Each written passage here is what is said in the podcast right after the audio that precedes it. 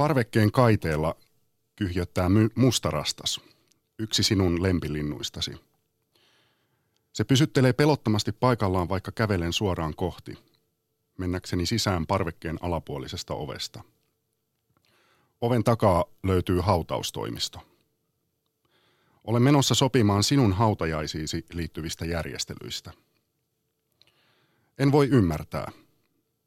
En voi ymmärtää, en voi käsittää, en voi hyväksyä, että on tapahtunut mitä on tapahtunut. Että sinä, rakastettuni, olet kuollut.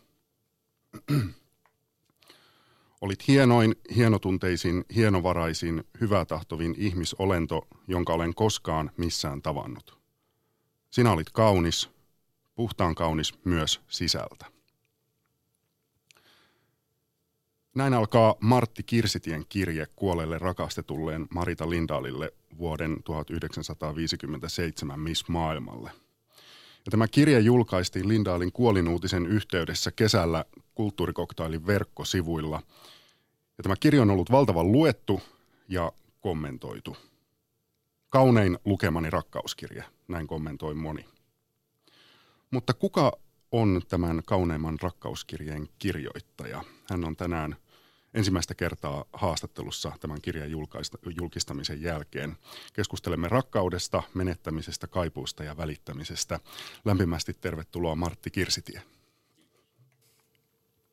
Kerrotko ö, aluksi hieman siitä, että millaisena hetkenä tuo kirje syntyi? No kirje syntyi sellaisena pakahtumisen hetkenä. Tämä Maritan kuolema oli minulle, paitsi että se tapahtui täysin ennalta arvaamatta ja silmänräpäyksellisesti, niin se oli niin kova kolaus, että ensimmäiset päivät sujuivat aivan sumussa.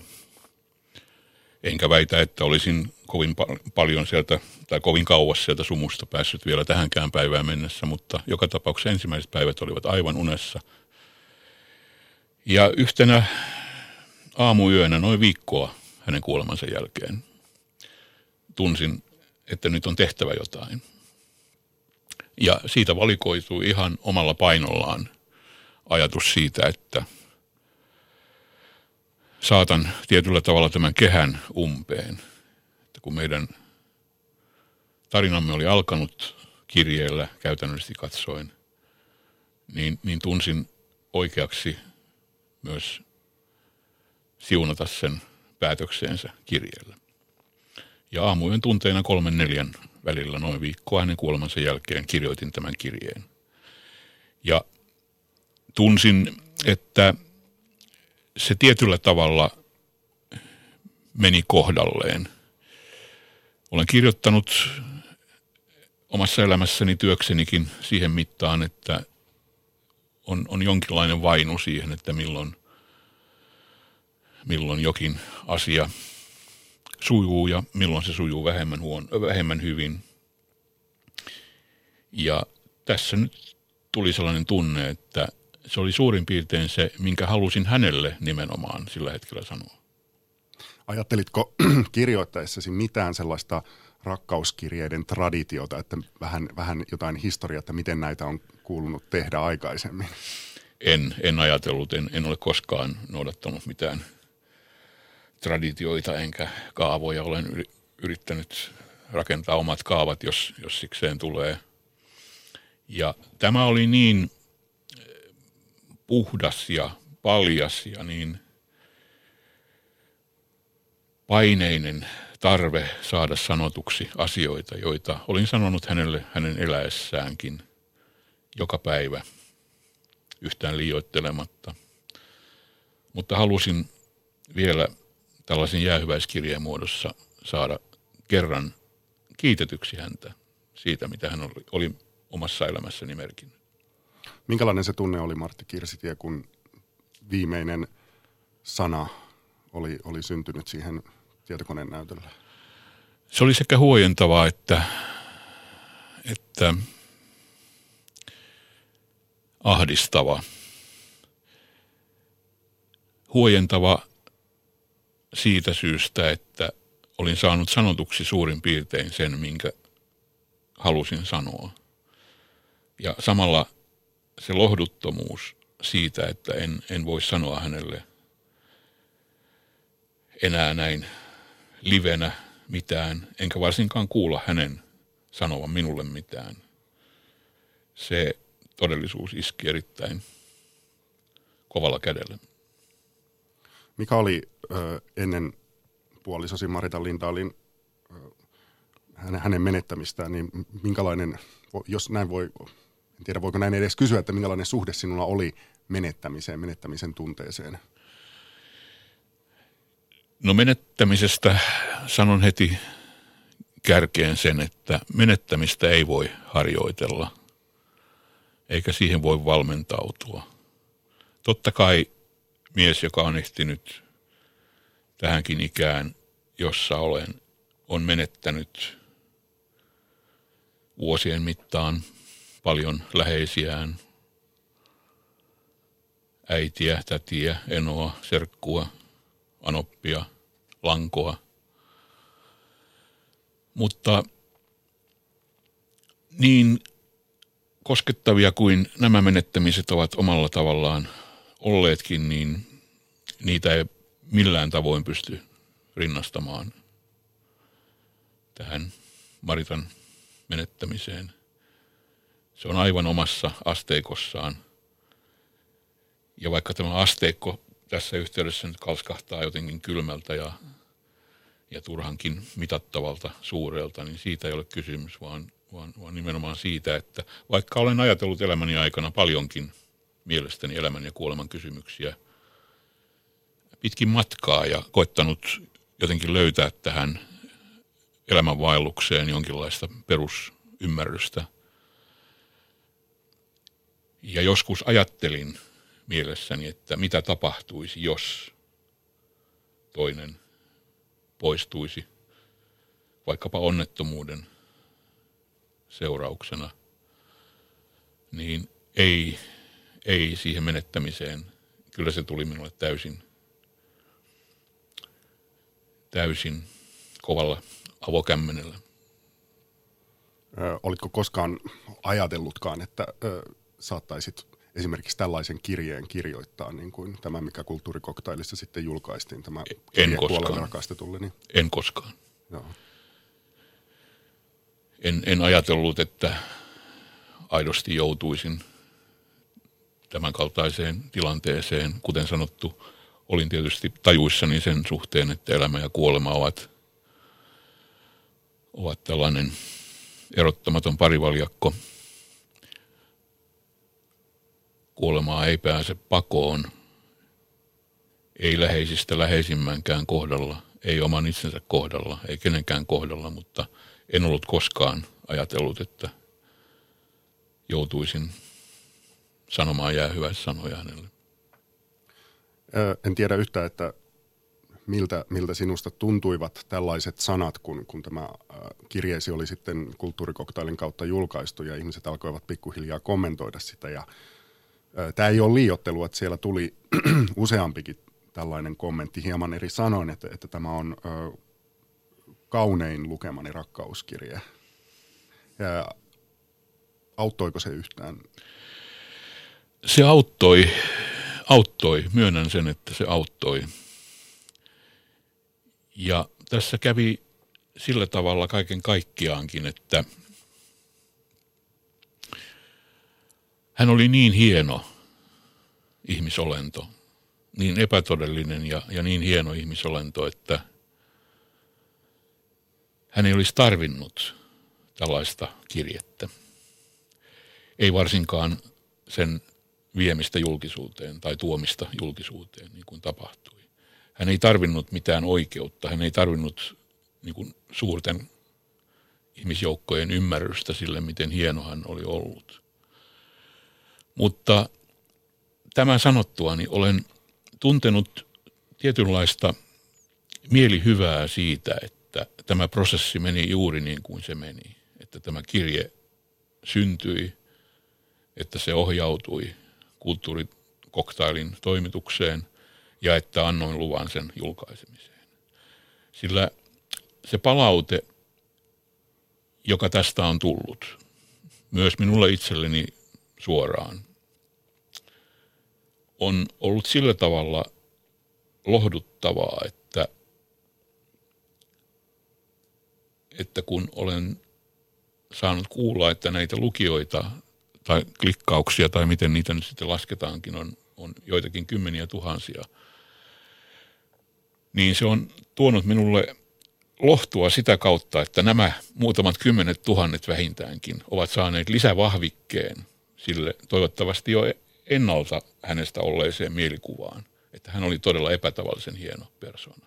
Hänessä ei ollut hiukkaakaan turhamaisuutta, ei itsetärkeyttä, ei, ei mitään tällaisia ominaisuuksia, joita voisi ajatella, että tällaisin ulkokohtaisin meritein aikoinaan johonkin titteliin asti yltänyt missi niin sanotusti olisi hyvin taipuvainen jonkinasteiseen turhamaisuuteen. Hänessä ei ollut hiukkaakaan turhamaisuutta. Ja siitä olen onnellinen ja siitä olen lohdutettu, että tämä todellisuus valkini ainakin näille ihmisille hivenen enemmän kuin jos me olisimme olleet aivan hiljaa. Tätä asiaa et sanonut edes epäsuorasti, mutta äh, muistan, muistan sieltä kommenteista myös sellaista pohdintaa lukijoilta, että, että tämä kannustaa hiljaisella tavalla kirjoittamaan kenties rakkauskirjeen myös omalle kumppanilleen. Ainakin pitämään sen ajatuksen mielessä, että näin voisi tehdä.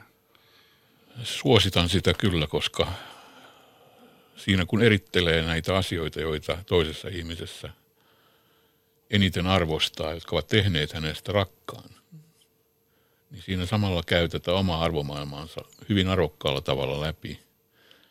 Ja, ja vaikkei tämä olekaan mikään sopimuskirjelmä, jossa käydään kohta kohdalta ja alakohdittain läpi jotain kapula kokonaisuutta, niin on arvokasta, että käy läpi näitä asioita ja jokainen omalla tyylillään, joku kirjoittaa auliimmin asioita, joku, joku sanoo ne sanallisesti, joku koskettaa olalle, kuka tekee milläkin tavoin, mutta tärkeintä on, että tai minusta on tärkeintä ja arvokkainta, että näitä asioita käy läpi mielessään ja, ja toisin sanoen kirjoittaa tämän rakkauskirjeen. Martti Kirsitie, kirjoitit siis tämän ö, rakkauskirjeesi seitsemänkymmentäkahdeksanvuotiaana kuolleelle puolisollesi, rakastetullesi Marita Lindahlille. Ja tuo kirje julkaistiin siis Kulttuurikoktailin verkkosivuille ja sen voi sieltä, sieltä käydä lukemassa. Mutta niin kuin sanot jo aikaisemmin, niin tämä ei ollut suinkaan ensimmäinen kerta, kun kirjoitit hänelle kirjeen. Ja sanoit, että teidän suhde oli tietyllä tavalla alkanut ö, sinun hänelle kirjoittamastasi kirjeestä viisikymmentä vuotta aikaisemmin. Mitä silloin tapahtui, että päätit kirjoittaa hänelle, Marita Lindahlille? No meille kävi sillä tavoin, että olin tavannut hänet muutaman kerran, aika ohimenevästi, mutta kuitenkin nyt niin, että oli kätelty ja, ja, ja jonkinlainen valkeneminen ehkä kävi, kävi siinäkin suhteessa, että, että minkä nimisestä henkilöstä on kysymys. Ja, ja hän oli siis Miss Maailma jo silloin. Hän oli Miss Maailma silloin, hän oli ollut Miss Maailma jo lähes kymmenen vuotta siinä vaiheessa. Ja se ei ollut minulle mikään kynnys, että joku on Miss Maailma. Olin nähnyt hänet ensimmäisen kerran jo ennen, ennen kuin hän oli Miss Maailma, ennen kuin hän oli edes Miss Suomi. Hän oli nähnyt hänet Stockmanin käytävällä ja kiinnittänyt huomiota siihen, että onpa harvinaisen viettävä nuori neito. No sitten hänet valittiin missiksi Suomessa ja sitten aikanaan Lontoossa ja sitten tapasin hänet pari kertaa muutamassa tilaisuudessa, ohimenevästi kuten sanottu. Ja vakuutuin siitä, että hänessä on niitä sävyjä ja niitä ominaisuuksia, joita ihmisessä arvostan. Ensimmäinen havainto oli juuri tämä, minkä jo kertaalleen ehdin sanoakin. Hänessä ei ollut hiukkaakaan turhamaisuutta, eikä omaa hyväisyyttä. Annoin niin sanotusti paljon pisteitä niistä hänelle. Ja ajattelin, että hänen arvomaailmansa on sen, sen kaltainen, että meillä, meillä voisi olla tässä suhteessa hyvä yhteinen pohja kenties enempäänkin. Mutta en halunnut tömähtää tähän tilanteeseen sillä tavalla, että siitä oikopäätä kasvokkain sanon, että lähdetäänkö syömään tai lähdetäänkö lasilliselle tai, tai jotain muuta vastaavaa. Halusin antaa hänelle mahdollisuuden sanoa ei. Sen vuoksi kirjoitin. Ajattelin, että jos kirjoitan hänelle, se on reilun pelin hengessä. Kerron, että me tapasimme siellä ja siellä ja olen siinä toivossa, että hän kenties muistaa minut, tunnistaa sen kättelemänsä miehen, nuoren miehen. Tämä on nyt se sama henkilö, joka kirjoittaa tässä hänelle. Ja hän voi näin ollen rauhassa miettiä sitä, että suostuuko hän mihinkään vaiko ei. Ja pidin tärkeänä sitä, että tämä reilun pelin mahdollisuus on olemassa, koska voi hyvinkin helposti käydä elämässä niin, että kun tömähtää oikein röyhkeästi pelikentälle mukaan ja sanoi, sanoo vaativaan sävyn, nyt lähdetään muuten A sinne tai B tänne. Mm, sitähän suositaan vähän jo, että pitää olla pikkusen härski. Sitä suositaan ja, ja siinä on hyvin vaikeaa, jos, varsinkin jos on vähänkään ujouteen taipuvainen tai tällaiseen hienovaraisuuteen taipuvainen, niin saattaa myöntyä tilanteeseen, johon ei todellisuudessa haluaisi myöntyä. Mm. Ja ajattelee, että no, pistetään poikki sitten myöhemmin, jos käy vaikeaksi tai vastenmieliseksi. Ja näin ollen kirjoitin kirjeen, jossa viittasin tähän meidän tapaamisemme ja Ja kerroin, mitä hänestä ajattelin ja esitin sen toiveen, että jos siltä tuntuu, niin voisimme kenties mennä iltapalalle yhdessä. Meni joitakin päiviä ja sitten soi puhelin. Tiedät, sä et ole hirveästi noiden numeroiden perään, mutta asteikolla yhdestä kymmenen, kuinka paljon sinua, Martti Kirsitie, pelotti se vaihtoehto, että Marita Lindahl, vaikka sanoit, että ei ollut, tämä ei ollut kynnystää Miss Maailma-asia ollenkaan, mutta että sieltä ei tule vastausta ollenkaan, tai jos tulee, niin se on ei. No en sitä suuresti pelännyt, ja kun sanon näin, niin ei ole omaa hyväisyydestä kysymys, vaan, vaan oli siitä kysymys. Sä että tiesit, että hän vastaa. Tavallaan tiesin, että hän vastaa. Okay. Mulla oli sellainen tunne, että meillä on niin paljon yhteistä löytynyt niin lyhyessä ajassa ja niin vaivattomasti, että oletin, että hän vastaa. Mutta toisaalta, jos sitten otetaan tämä huonompi vaihtoehto, että hän ei olisi lainkaan vastannut, tai olisi vastannut ja kohteliaasti sanonut, että ei kiitos, että hänellä on muuta seuraa tai muita suunnitelmia, niin kaikki oli niin oraalla vielä, että en usko, että olisin saanut siitä mitään elämänikuista haavaa. Mistä sitten, kun kuitenkin tapasitte, niin mistä jostain? Se voi olla joku hyvinkin pieni ele, joku, joku vähän selittämätön tunne tai ehkä jopa suoraankin sanottu asia, mutta mistä tajusit, että se on nyt tässä, se on nyt menoa? No, en tiedä salliiko meidän, meidän aikamme tätä, mutta ehkä lyhyesti kertoisin sen tilanteen. Se oli nimittäin todella sitten muutama päivä oli ollut välissä ja hän soitti ja sovimme saman tien, että menemme yhdessä iltapalalle. Siihen aikaan Helsingissä oli, oli tällainen Hildeen-niminen ravintola- ja kahvilaketju, muutamia pisteitä siellä täällä. Yksi näistä oli, tai heidän voi sanoa, että niin kuin lippulaiva paikkaansa oli Aleksanterin kadulla lähellä silloisen Yhdyspankin pääkonttoria samalla puolella katua.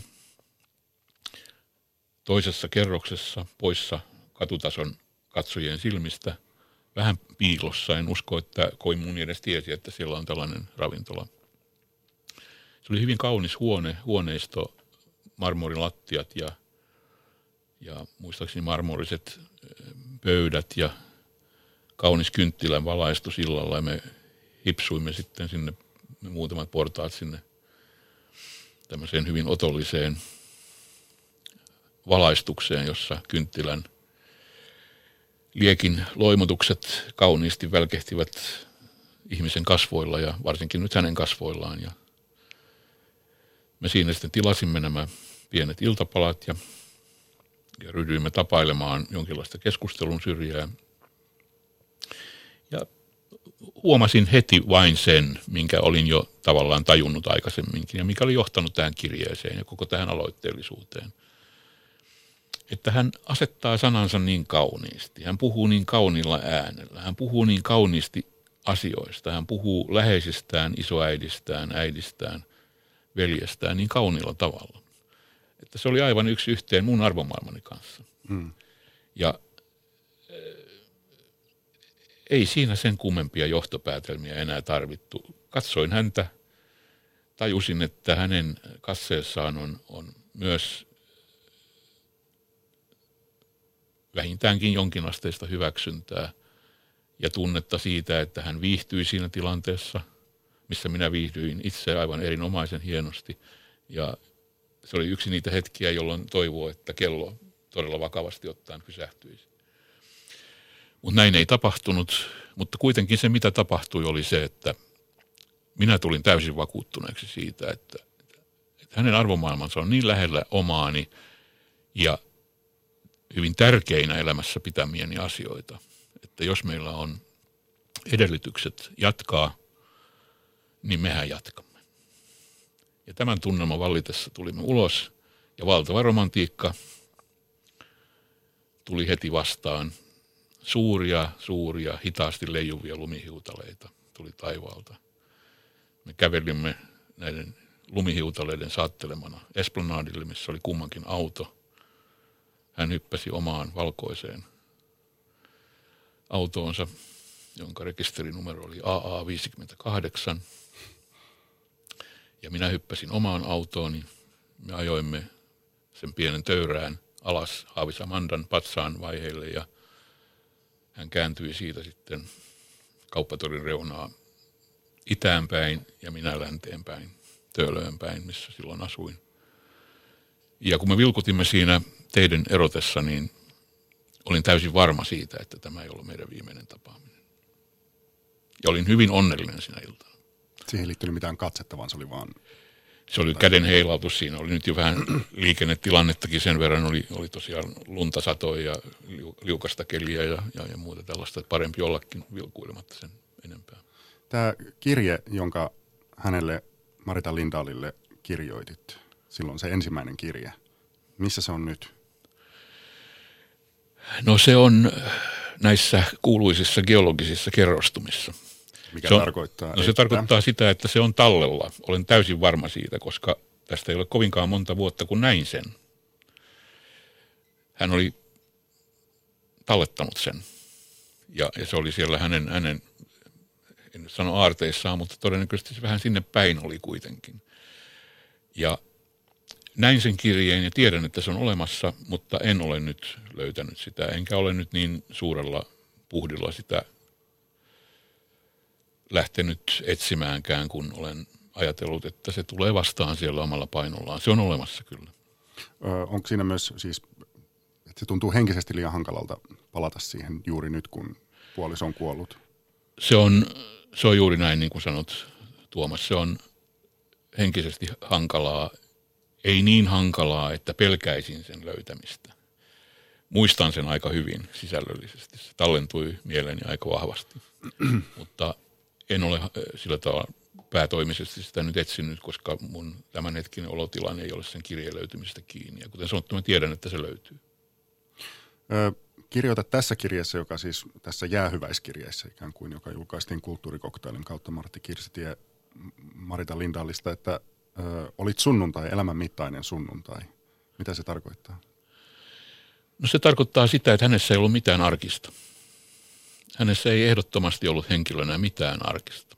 Paljon puhutaan nykypäivänä, enkä väheksy ketään, enkä, mm. enkä kenenkään arkea varsinkaan.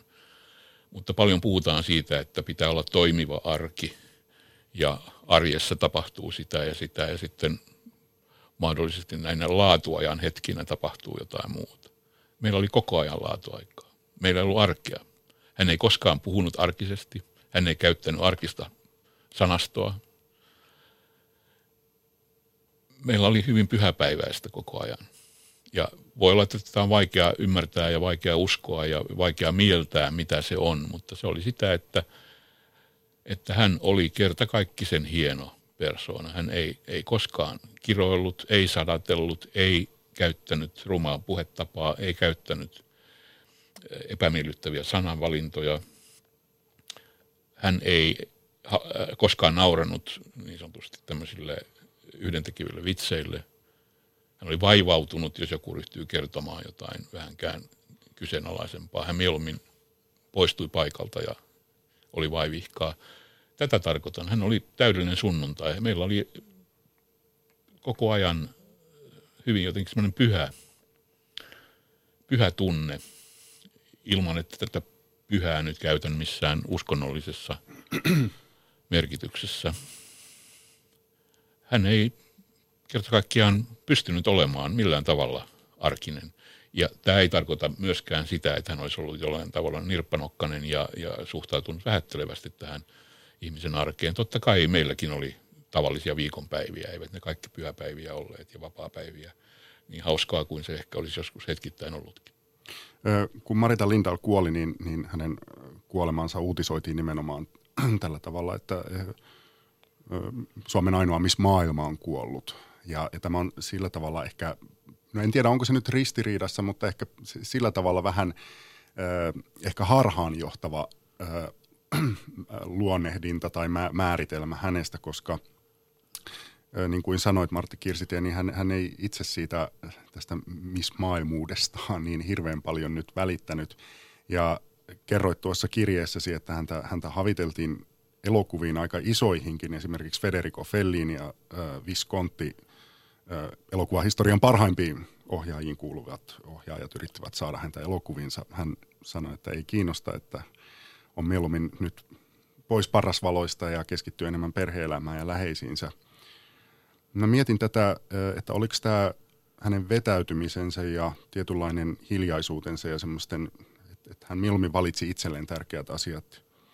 Liittyykö se myös siihen, että, että kun hän kuoli siis maaliskuussa ja tämä kuolinuutinen kerrottiin julki vasta kesäkuussa, että siinä oli mennyt monta kuukautta ja oli ollut paljon hiljaisuutta, niin liittyykö tämä jotenkin ehkä tähän hänen ajatustapansa vaalimiseen ja hänen elämäntapansa vaalimiseen?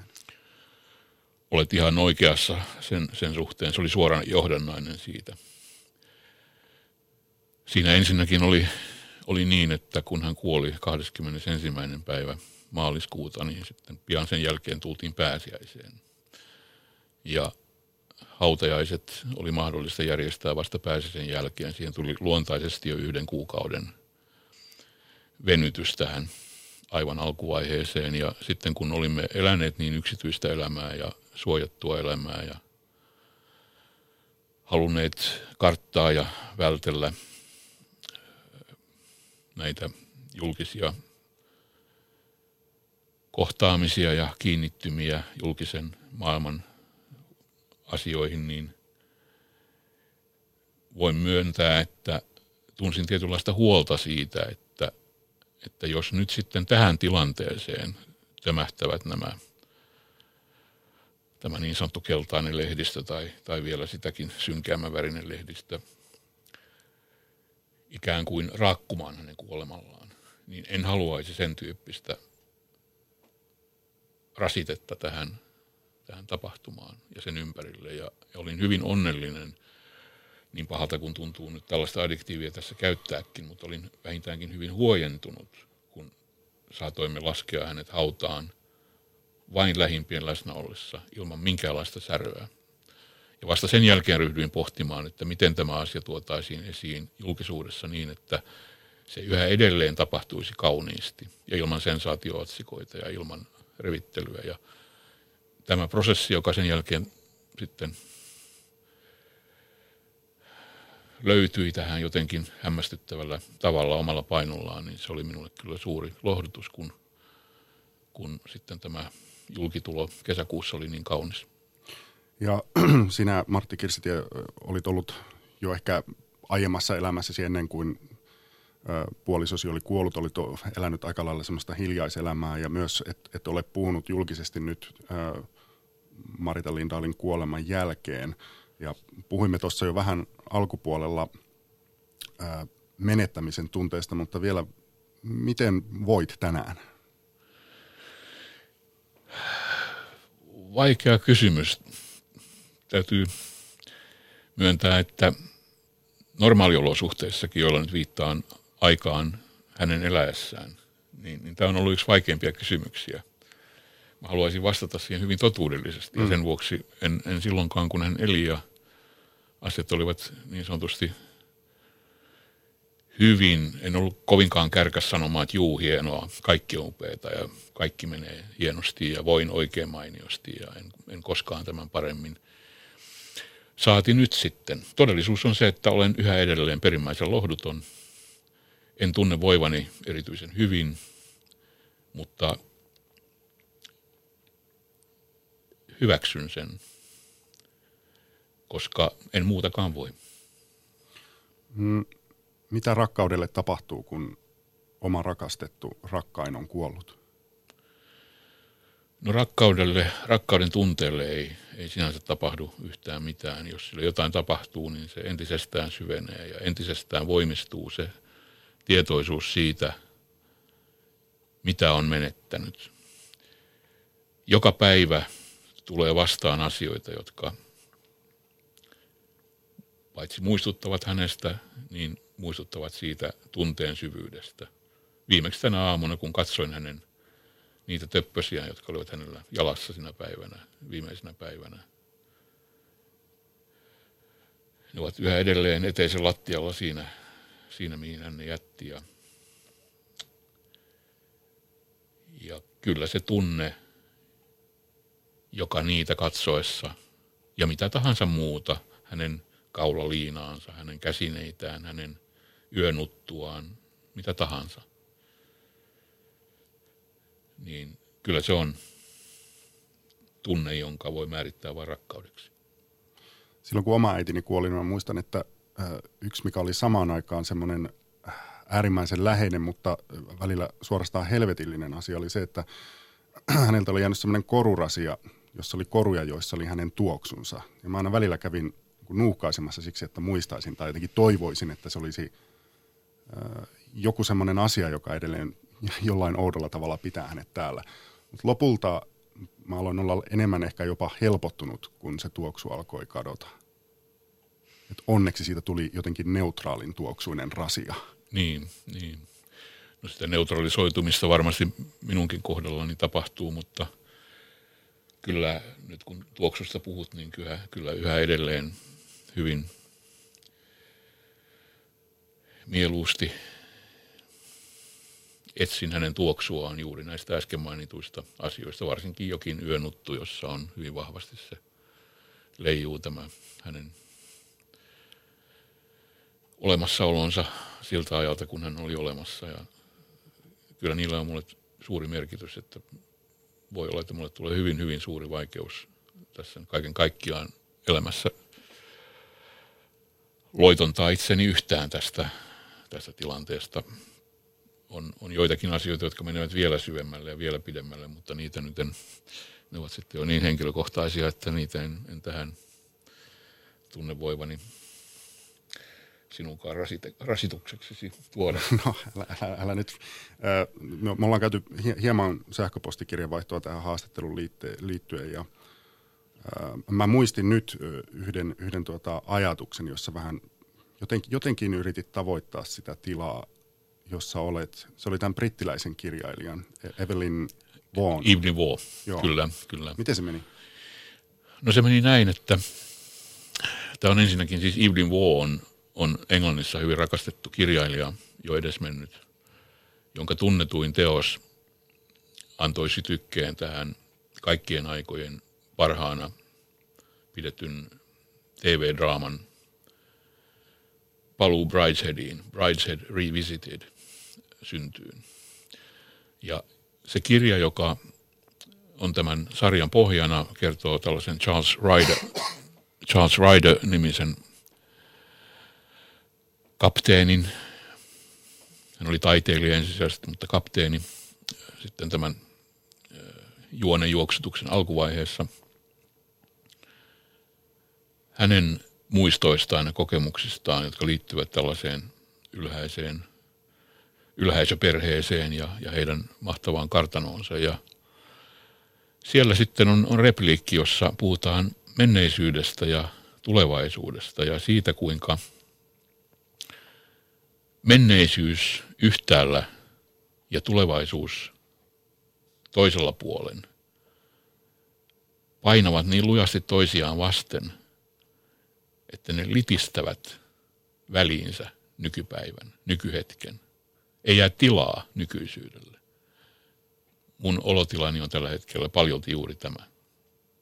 Menneisyys painaa päälle, tulevaisuus kaikki ne kysymysmerkkeineen painaa päälle. Mun on joinakin päivinä hyvin vaikea saada hengen, hengitystä kulkemaan tässä litistyneessä välitilassa. Miten sä saat sen? Pakottaudun. Monina aamuina on, on ainoa keino ollut jollain tavalla pakottautua. Enkä halua lainkaan liioitella, enkä, enkä, enkä luoda sitä mielikuvaa, että minulla nyt olisi tässä menossa jokin aivan ainutkertainen tuskatila kaikilta meiltä kuolee läheisiä ihmisiä ja jokainen on omanlaisensa tapaus ja ne koetaan omalla tavallaan, mutta, mutta tämä Evelyn Waughin kirjaus tästä menneisyyden ja tulevaisuuden ja nykyhetken välisestä suhteesta on, on kyllä hyvin tarkasti sitä, missä tilassa itse elän. Mm, mutta vaikka sanot niin, Martti Kirsitie, että, että, että olet vähän niin kuin litistyksissä ää, siinä, siinä tämänhetkisessä elämässäsi ja, ja elät vain, koska täytyy elää ja ehkä odotat, niin mikä, tuoko siihen mikään lohtua? No kyllä siihen tietysti monikin asia tuo lohtua ja, ja voi sanoa näin, että ellei olisi tuonut lohtua, niin olisi ollut vielä paljon paljon vaikeampaa ja olen ehkä sillä tavalla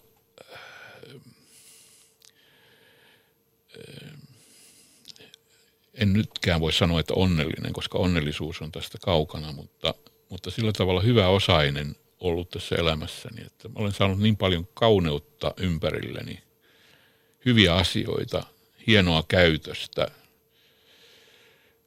ongelmattomia lapsuuden ja nuoruuden vuosia, täysin ongelmattoman nuoren aikuisuuden, sitten tämän käsittämättömän hienon yhteisen viidenkymmenen vuoden taipaleen, kaikki ne sisältöineen. Että mun on helppo löytää kauniita asioita. Mä olen aina etsinyt absoluuttista kauneutta. En ainoastaan näissä läheisissä ihmisissä, niin äitiäni en voinut valita, hän oli valtavan kaunis. Maritan valitsin, hän oli valtavan kaunis. Ja niin kuin siinä johdannossa sanoit, puhtaan kaunis myös sisältä. Se oli hänen ehdottoman kauneutensa tärkein ainesosa. Mutta mä olen etsinyt absoluuttista kauneutta muutenkin, musiikista. Mozartin D-moll pianokonsertto numero kaksikymmentä. Se on minusta musiikin saralla absoluuttisen kaunis. Albert Edelfeltin maalaus Jardin de Luxembourg Pariisin puistosta onnellisia lapsia leikkimässä hiekassa hoitajiensa, äitiensä ja hoitajiensa kanssa. Se on minusta absoluuttisen kaunis maalaus. Jonkun fyysikon mielestä Higgsin bosoni on varmasti valtavan kaunis, absoluuttisen kaunis, kun se on nyt löydetty. Tai ainakin on se kuvitelma, että se on löydetty. Kauneutta voi olla myös se, että on ulkotammion laiturissa kelluvassa veneessä illalla, illan hämärtyessä ja on päässyt mereltä. Ja naapuriveneestä, ventovieraasta naapuriveneestä tulee joku koputtamaan ikkunaan ja kysymään, että maistuisiko pizza? Meillä tehtiin juuri pizzaa.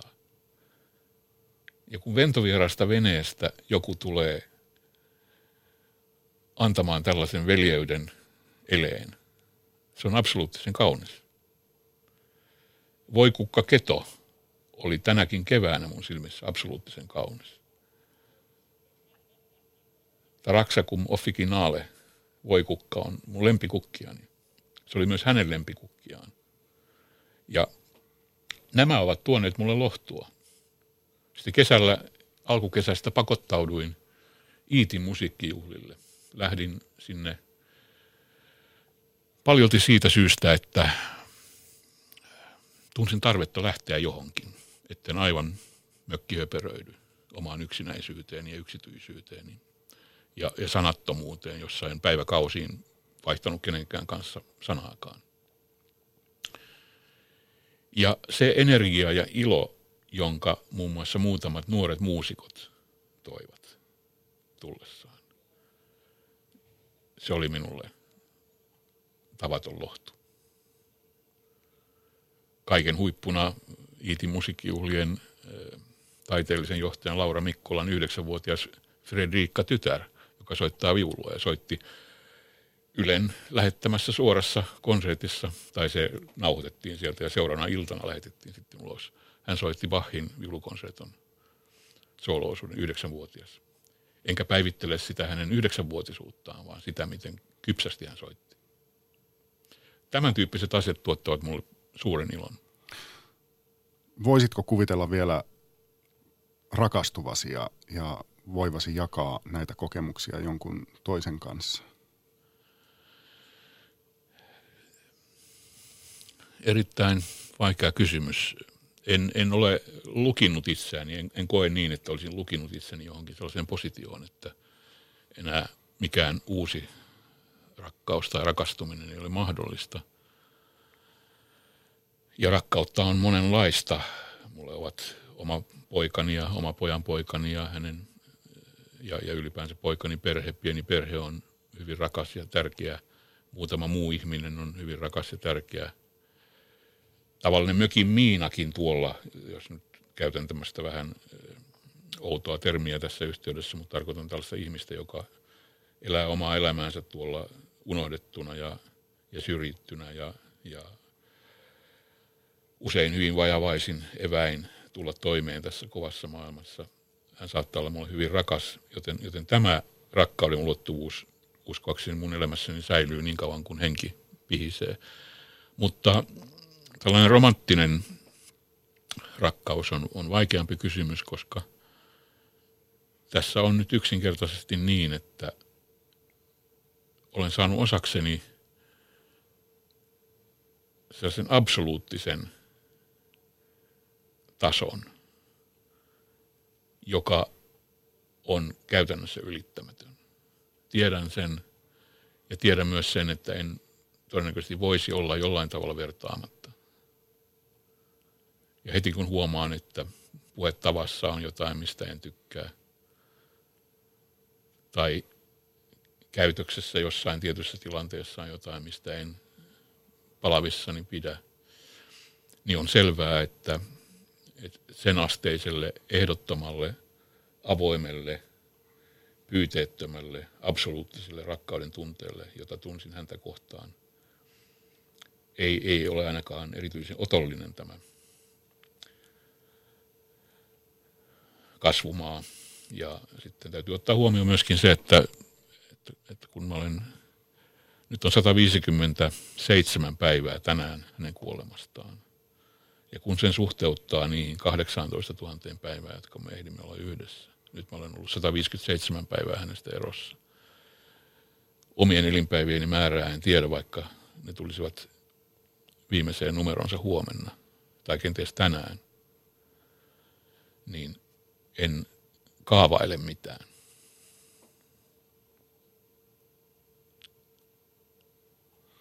Tuo vetää aika hiljaiseksi. Niin, se on, se on. Tämä, sanoisin tähän, en halua kuulostaa miltään kirjanoppineelta, mutta yksi niitä ajattelijoita ja erittelijöitä ja ja pohdiskelijoita, joita arvostan, on, on tämä itävaltalainen Viktor Frankl, joka itse eli hyvin koettelemuksellisen elämän. Hän oli juutalainen, Viinin juutalainen. Hän joutui, hän opiskeli lääkäriksi alkujaan, mutta sitten hän erikoistui neurologiaan ja, ja psykiatriaan. Mutta Hitlerin valtaannousun jälkeen, ja nimenomaan siinä vaiheessa, kun Hitler sitten mellasti myös Itävallassa, Viktor Frankl joutui keskitysleiriin. Hän oli Auschwitzissa, hän oli Dachaussa, hän oli jossain muuallakin. Mutta ihme, kyllä hän säilyi hengissä. Ja hän on kehittänyt sellaisen oppisuunnan kuin logoterapia. Mitä se on? Logoterapia on oppisuunta, jonka voi kiteyttää sanomalla, että, että sen ydin on siinä, että ihmiselämällä on tarkoitus, jokin tarkoitus.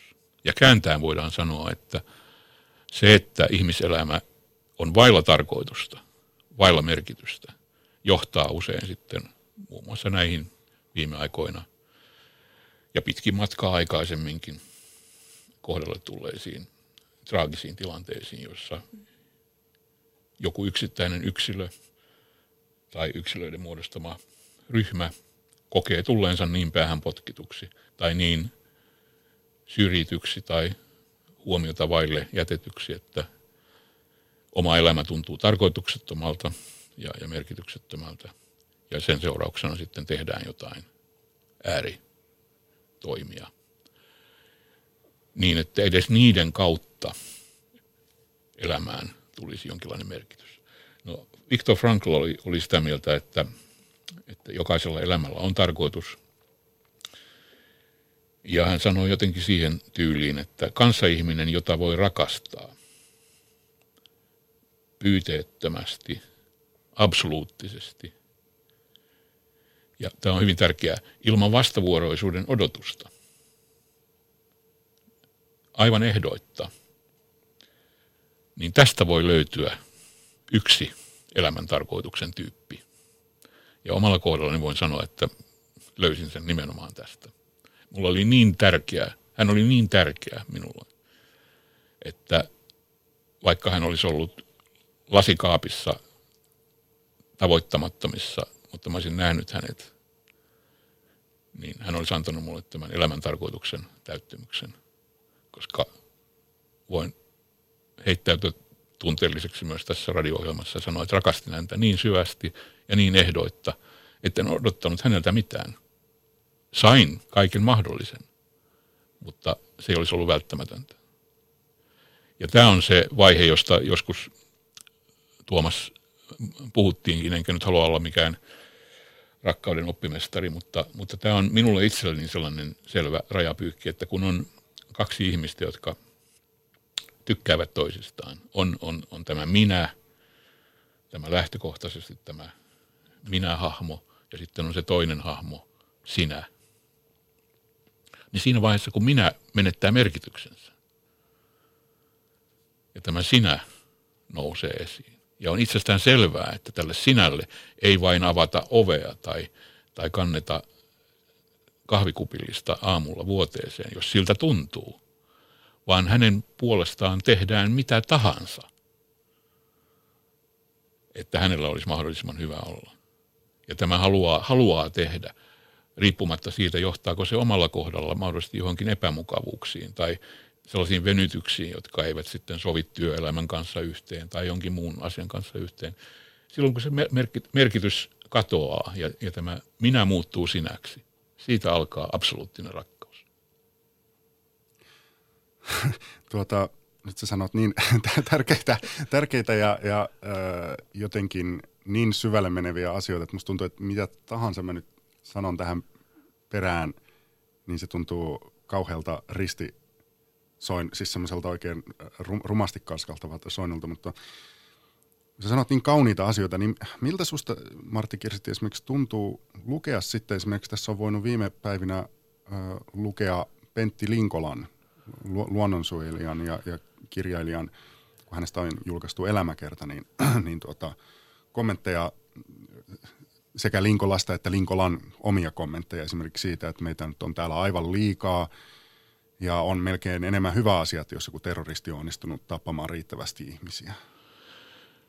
No, miedosti sanottuna en ole lainkaan Linkolan linjoilla missään hänen esille ottamissaan asioissa. En erityisemmin edes tämän luonnonsuojelun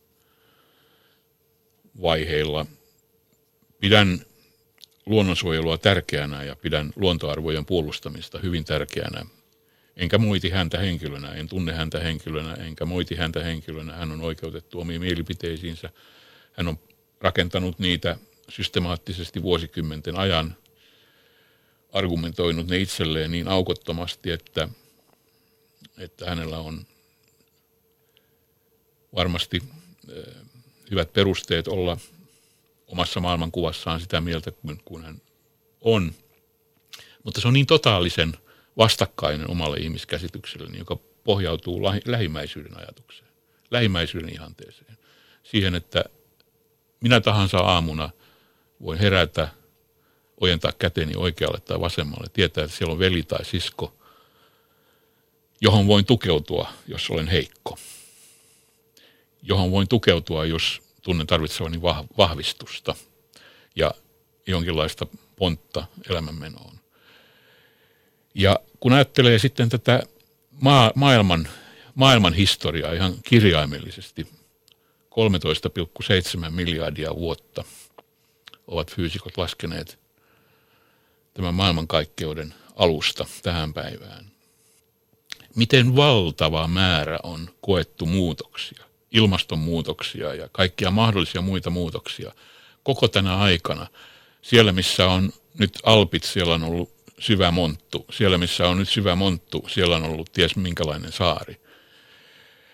On ollut jääkausia, on ollut jääkauden jälkeisiä aikoja, on ollut valtavia lämpötilamuutoksia, on ollut kaiken mahdollisen, on kuollut tuhansittain, tuhansittain lajeja sukupuuttoon, kasvikunnasta, eläinkunnasta. Enkä ollenkaan huuda hurraata sille, että näin on tapahtunut, mutta näen sen tietyllä tavalla tämän luonnon kulun pitkän jatkumon luontaisena osana. Ja aivan niin kuin vaikkapa Herakleitos sanoi kaksituhattaviisisataa vuotta sitten, että pantarei, kaikki muuttuu, kaikki virtaa. Niin, niinhän se on. Muutos on jatkuvaa, suojelimmepa luontoa kuinka fanaattisesti tahansa. Siitä huolimatta se muuttuu. Ja minusta on niin paljon myönteisiä kehityssuuntia nyt maailmassa nähtävissä. Jopa Kiinan yhden lapsen politiikka niin jättiläismäisessä maassa kuin Kiina johti valtavaan jarrutukseen väestönkasvun alueella. Intiassa on tapahtumassa todennäköisesti samaa. Afrikan kanssa saadaan odottaa vielä aika pitkään, mutta näitä tapahtumia on ja samaan aikaan ihmiskunnan ja varsinkin eurooppalainen tajunta on niin voimakasta suhteessa luonnonsuojeluun ja luonnon arvoihin ja, ja ilmastonmuutoksiin ja kaikkiin näihin asioihin. Mehän olemme koko ajan, emme ehkä riittävällä vauhdilla, emmekä varsinkaan Linkolan mielestä alkuunkaan riittävällä vauhdilla, mutta kuitenkin jonkinlaisella vauhdilla menossa kohti päästöttömämpää liikennöintiä, sähköautoja, sähkö sitä, sähkö tätä,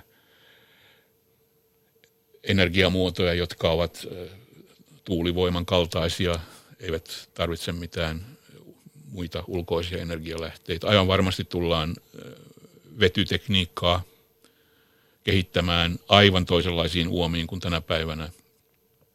Ynnä muuta. Olisin varsin luottavainen tämän suhteen ja, ja missään tapauksessa en, en äh, ole alkuunkaan Linkolan kanssa samoilla linjoilla näiden ihmiskäsityksen kanssa. Saati sitten vielä, kun aletaan puhua rakkaudesta, nythän nyt hirveästi aina muistetaan painottaa sitä, että puolet liitoista päättyy eroon, mutta toivon, että tämä mitä sä Martti Kirsitie sanot, niin se, se myös kuultaisiin. Niin, niin. Siis, minähän olen ollut hyvin, hyvin onnekas. En, en voi mitenkään pitää automaationa, että olisi käynyt näin hyvin kuin omassa elämässäni on käynyt. Mitä toivot loppuelämältäsi? Minkä ikäinen muuten olitkaan nyt? seitsemänkymmentäneljä. Mitä toivot loppuelämältäsi?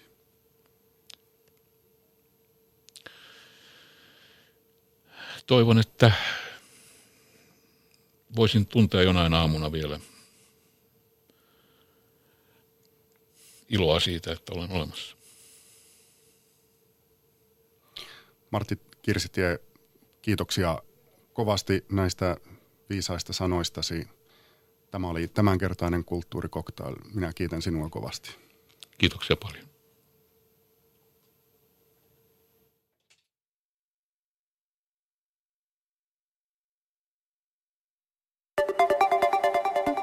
Yle Puhe. Ja